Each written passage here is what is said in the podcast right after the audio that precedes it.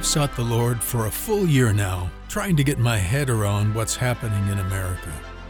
Monday, I shared the simple reality that Christian conservatives need to wage war against this present darkness far differently than they are.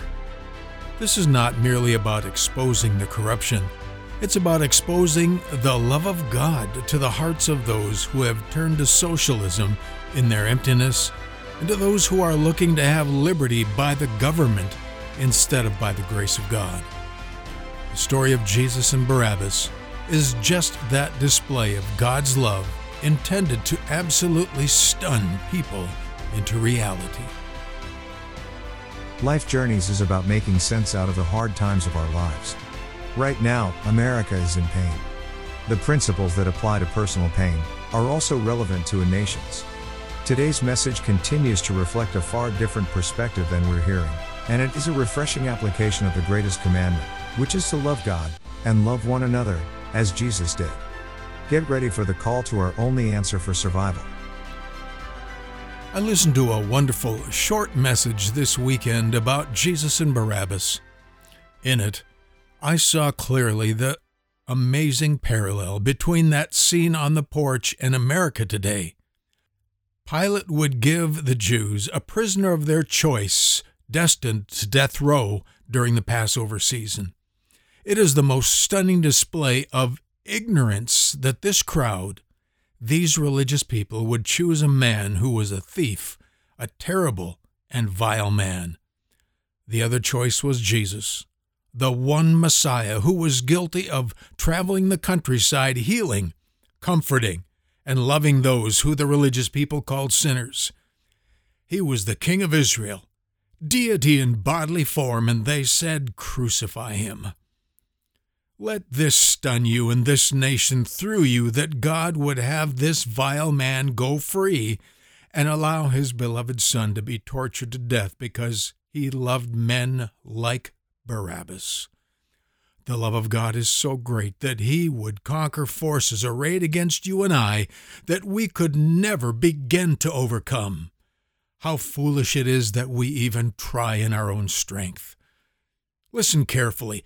God would allow Barabbas to go free so that Jesus could die for him and set him free if he would but believe.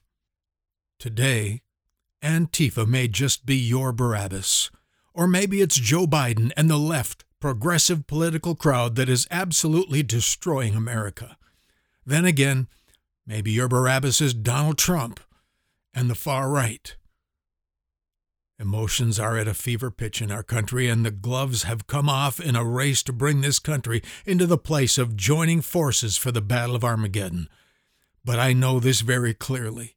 When Jesus said to take up your cross to follow him, that cross today means dying to your own desires to hate, ridicule, be sarcastic, and spew your disdain for the other side of the political fence. There are few displays in this world of the love of God like Jesus dying that Barabbas may go free. It's the Jim Elliot's dying by the spear of the Auca Indians on that sandbar when they had the weapons to shoot them it's then his wife reaching out to that same tribe that killed her husband and leading them to Jesus by showing ultimate love. God's love is best seen by our bearing our cross and dying to our own lives to show God's love. We must realize in this very day in which we live that we too must die by faith on our own cross as we enter the redemptive work of Christ Himself. You are being called by God by his word, and by the blood of the martyrs, to die for your enemies, that the love of God may be seen in you as a child of God. You and I are called to love with the love of Christ. You and I each have our Barabbases. We see men demanding justice, men and women who are bitter and filled with hate for the white men and women and children in America because of how they have been hurt the answer is not demanding justice. And the only way that the love they need to set them free is going to be seen is for you and I to love this nation by swallowing our wounded pride and hatred of Marxist minded men and women. If you're hurt by someone, getting justice won't set your heart free from hate or hurt. The bitterness that men have in America came from empty hearts who didn't have the love of God in them in the first place. When injustice came along and sin against them met the sin in them, bitterness came out. And it's not a racial thing or a gender thing, but rather is it an empty heart thing. On January 6th, God warned us If you heard my message, it said, don't go out in public. Don't go out on social media until you can show the love of God without enabling the corruption. It's time for conservative Christians to stop beating people with their superior knowledge of capitalism and constitutional liberty and started showing people how to be free by living in love. That's the only way we can be free anyway. But if we're not free from anger and a sense of superiority over those we disagree with, we're going to accomplish exactly nothing. The love of God is seen that day that Jesus didn't argue with the crowd's choice of Barabbas is the only thing that will make the human heart free. One of the darkest days of my life was when I was being accused by people whom I had loved for quite a long time. Though I was not without blame, it was gross overkill. They had no concept of what I was facing, but God said, When you sit down with them, don't defend yourself keep your mouth shut, in his essence, what he said. I learned that there are times when we have to simply bear with what feels like deep injustice in order for the love of God to prevail. For at the end of the day, justice and righteousness is about the power to live together in unity and friendship. But though love is intended to set free from injustice, it can't if it's not built on a standard of righteousness.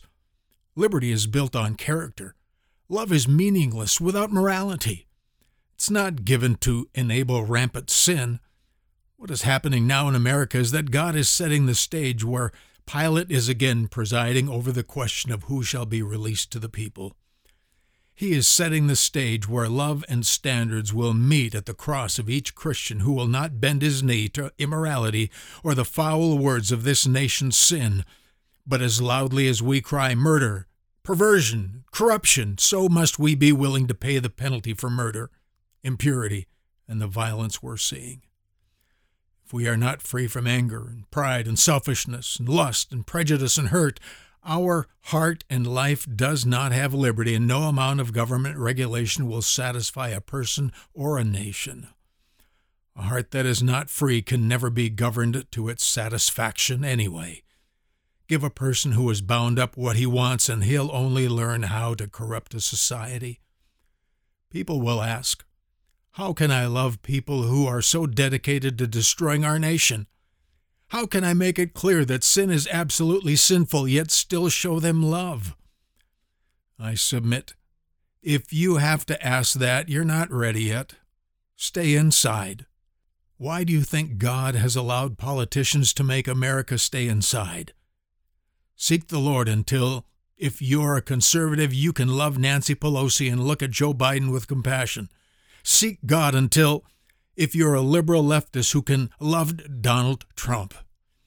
If you can't, you're not free and have no right to try to defend national liberty. If you have it, you'd only corrupt it. Seek to see the love of God displayed by His letting Barabbas go free Remember, as Jesus stood there that day, he was and is the Almighty Creator of the universe.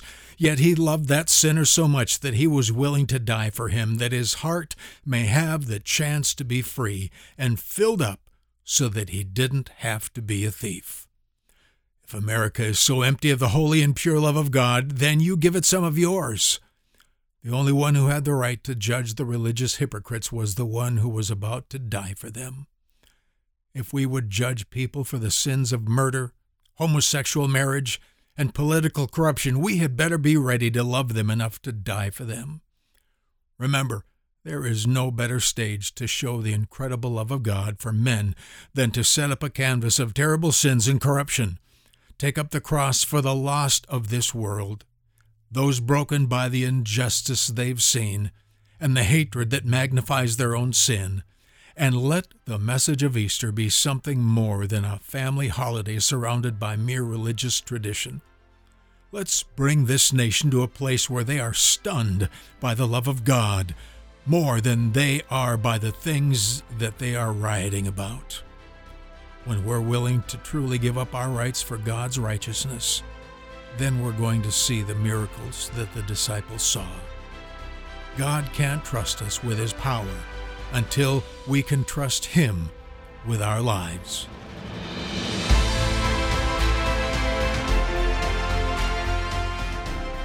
Both Moses and the Apostle Paul had such a heart for their people that they expressed a willingness to die for them. If our Christian principles are going to change a nation, we need to go from principles to a personal passion found only in the heights and depths of God's love for us.